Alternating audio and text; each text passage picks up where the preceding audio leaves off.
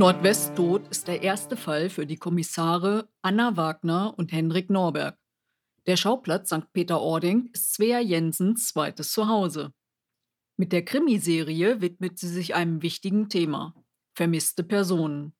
Wie gewohnt kombiniert die Autorin, die bereits unter mehreren Pseudonymen Krimis veröffentlicht hat, fiktive Fälle mit authentischer Polizeiarbeit. Darüber und weitere 14 Fragen werden in diesem Podcast besprochen. Mit Nordwesttod beginnt die Krimiserie um Anna Wagner und Hendrik Norberg in St. Peter-Ording. Wie ist die Idee entstanden? Also ich wollte weg vom Schema Tötungsdelikt mit anschließender Ermittlung. Und es ist eben so, dass es die Thematik der vermissten Fälle im Kriminalroman und in Fernsehfilmen noch nicht so häufig gibt, äh, weil sie sehr komplex ist. Das ist etwas, was ich während des Schreibens dann auch gemerkt habe. Man äh, muss so einen Fall dann doch etwas anders aufzäumen, aber der Mensch wächst ja mit seinen Aufgaben, wie es immer so schön heißt. St. Peter-Ording ist nach Sylt der beliebteste Küstenort Schleswig-Holsteins. Aus der Statistik ist ersichtlich, dass es in Nordfriesland insgesamt nur eine einstellige Zahl an Kapitalverbrechen gab. Wieso hast du diese Idylle für die Serie gewählt? Ja, der Vorschlag St. Peter-Ording, der kam vom Verlag und damit wurden bei mir wirklich offene Türen eingerannt, weil ich ein großer SPO-Fan und seit vielen Jahrzehnten also wirklich immer wieder Urlaube dort verbringe. Und es ist natürlich von Vorteil, wenn man einen Ort und eine Gegend sehr gut kennt. Und außerdem finde ich persönlich es sehr reizvoll, Kapitalverbrechen in einer vermeintlichen Idylle anzusiedeln, weil sich dadurch natürlich ein viel stärkerer Kontrast herausarbeiten lässt. Kommen wir zur Figur von Anna Wagner. Die junge Frau steckt in einem Scheidungsprozess und zieht einmal längs durch die Republik. Wie hast du diesen Charakter geformt? ja, meine Anna. Äh, mein südliches Mädchen. also es ist so, dass ich meine Charaktere immer erst in groben Zügen vorforme, um es mal so zu nennen.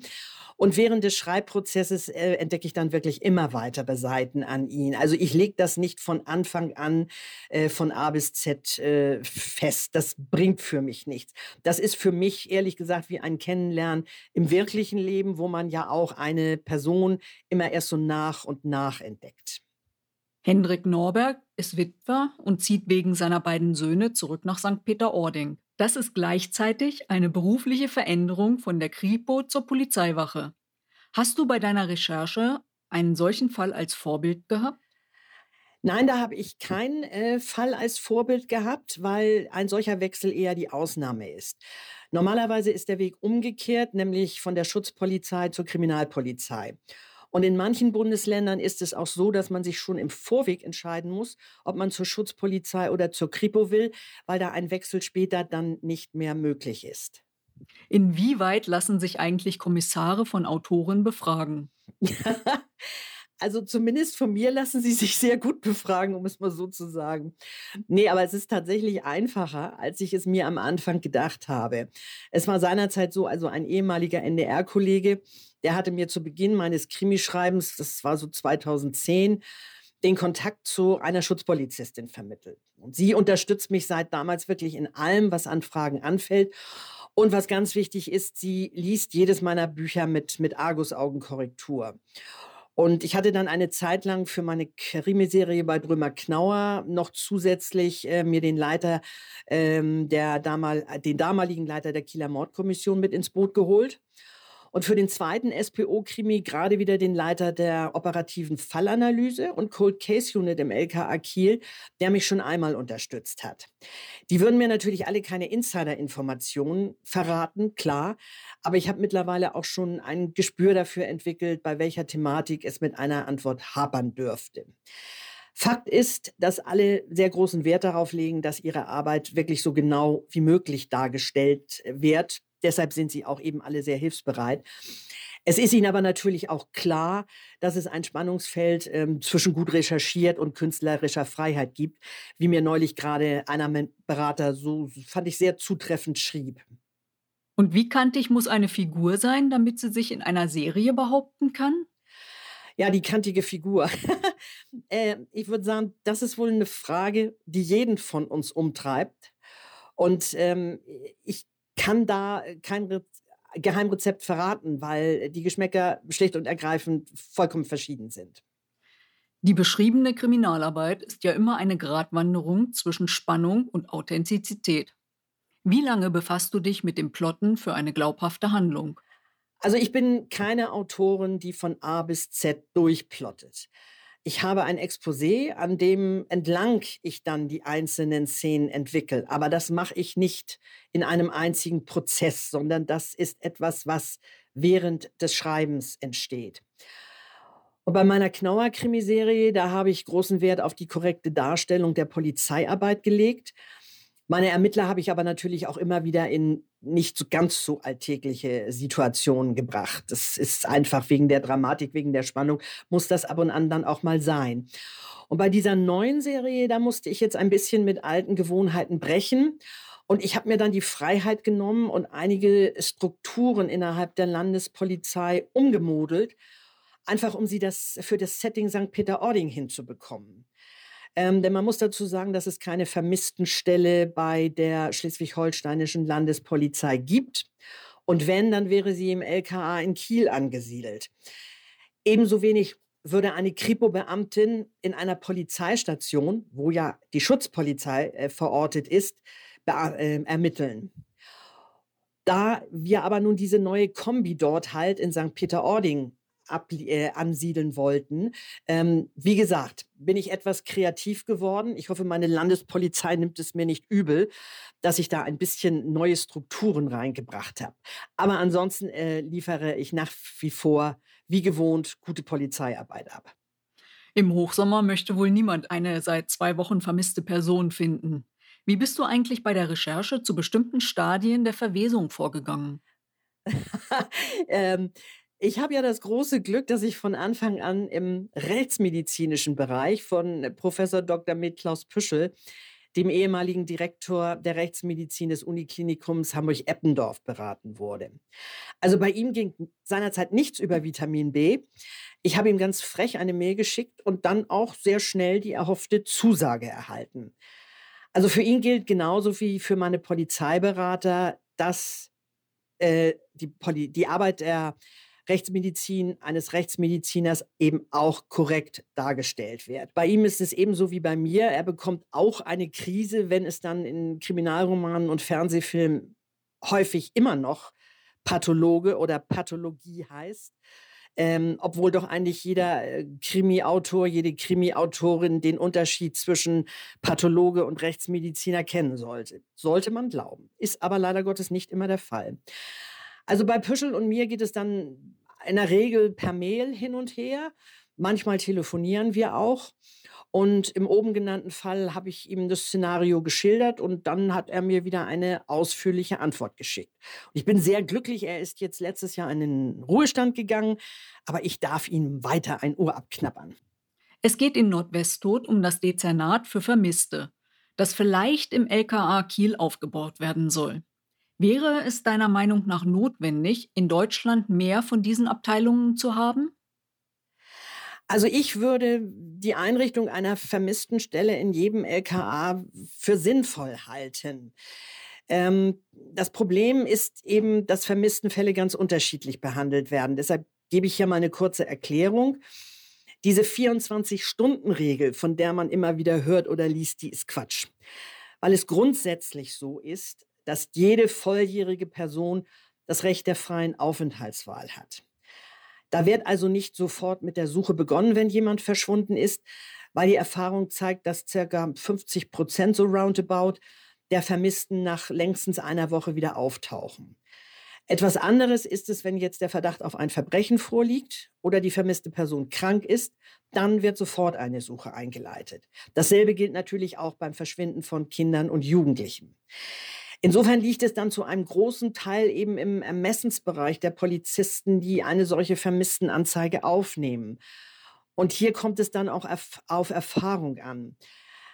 Da besteht dann natürlich Gefahr, dass dann unter Umständen vorschnell geurteilt wird, wenn zum Beispiel Jugendliche, die vielleicht auch schon als Ausreißer bekannt sind, verschwinden oder aber auch, das muss man auch zugutehalten, wenn in der Dienststelle gerade genug anderes zu tun ist ähm, und es dann womöglich so eingeordnet wird, dass es heißt, da warten wir jetzt einfach noch mal ab. Also deshalb wäre meines Erachtens nach eine übergeordnete Vermisstenstelle, die sich ausschließlich um diese Fälle kümmert, in meinen Augen in jedem Bundesland wirklich erstrebenswert. St. Peter-Ording bezeichnest du als dein zweites Zuhause. Was macht für dich die Faszination aus? Was empfiehlst du deinen Lesern? Ja, mein SPO. Also das Faszinierendste an St. Peter-Ording ist der Strand. Er erstreckt sich äh, auf einer Länge von zwölf Kilometern und ist bis zu zwei Kilometer breit. Ich meine mal ganz ehrlich, wo gibt es so etwas sonst noch? Dann natürlich die Dünen und die Salzwiesen, wunderschön. Ja, man muss zugegebenermaßen manchmal ein bisschen länger bis zum Wasser laufen, ja, aber so ist das nun mal mit den Gezeiten. Als Kind kam mir das Wasser immer irgendwie viel näher vor. Jetzt finde ich es immer so weit entfernt. Also ich nehme immer im Ortsteil Ording-Quartier weil es dort nicht so überlaufen ist. Und St. Peter-Ording ist mittlerweile, äh, ich habe das Gefühl, an 365 Jahren, äh, Tagen im Jahr überlaufen. Also von Nord nach Süd kommt dann der Ortsteil Bad, der aufgrund seiner vielen kleinen Geschäfte und Restaurants immer am vollsten ist. Außerdem gibt es hier auch die höchste Hoteldichte. Dann geht es nach Dorf, ein wirklich zauberhaftes Schmuckstück mit wunderschönen Häusern, mit dem Bernstein-Museum von Boyöns, dem Museum Eiderstedt und wirklich hübschen Lokalitäten.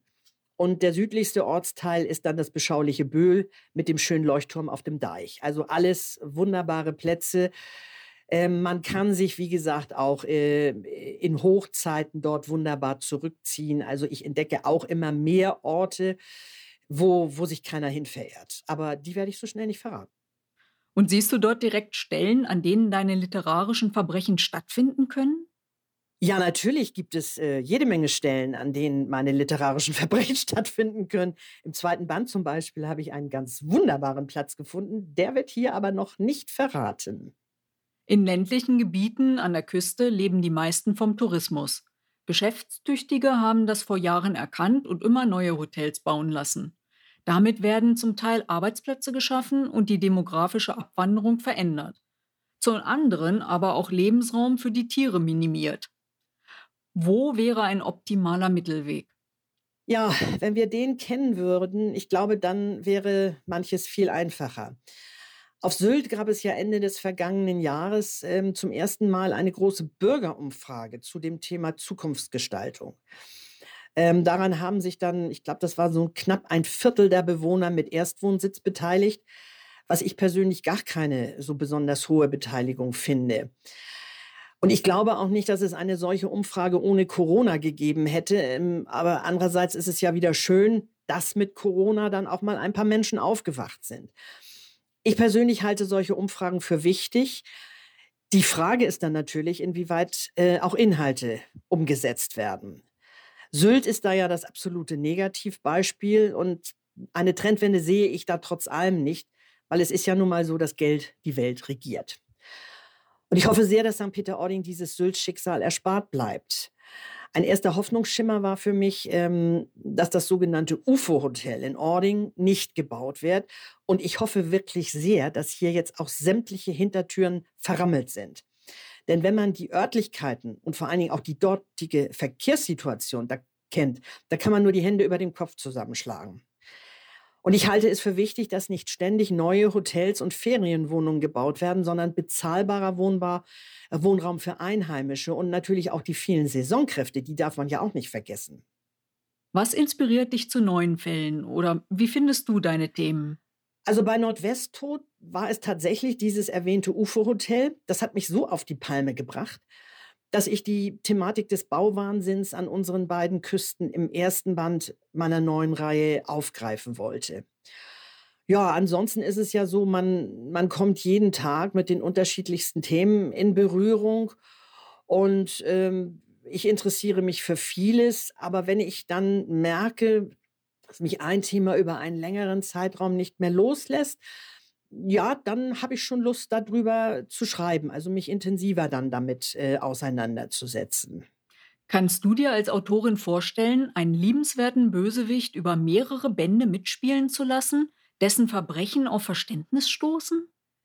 Nein, äh, so etwas könnte ich mir allenfalls im Genre Cozy Crime vorstellen und äh, ich muss gestehen, das ist nicht meines. Im Mai erscheint bereits die Fortsetzung. Darfst du schon etwas über Nordwestzorn verraten? Ja, über Nordwestzorn äh, Zorn kann ich schon etwas verraten. Der Titel steht ja auch schon im Netz. Äh, in dem Buch äh, kombiniere ich einen 16 Jahre zurückliegenden Vermisstenfall mit einem aktuellen.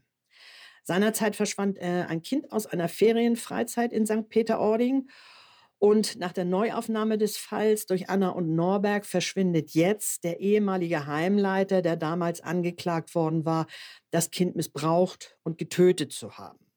Das war nochmal wieder ein bisschen ein anderes Schreiben, weil ich dann eben auch in diesen Cold Case, der sich vor 16 Jahren ereignet hatte, ähm, einsteigen musste, dann nochmal eben wieder gucken musste, wie machen sie es heute, wenn sie sich diese Cold Cases rausholen.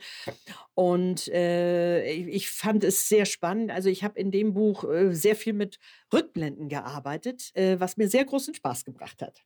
Es ist immer wieder spannend zu hören, wie ein Krimi entsteht. Svea Jensen gibt einen umfangreichen Einblick, welche Arbeitsweise sie bevorzugt. Beim Lesen ist mir vor allem die detaillierte Zeichnung der Figuren und das eingefangene Küstenflair aufgefallen. Die Rezension zu Nordwest Tod findet ihr auf meinem Blog https fraugoetheliest.wordpress.com.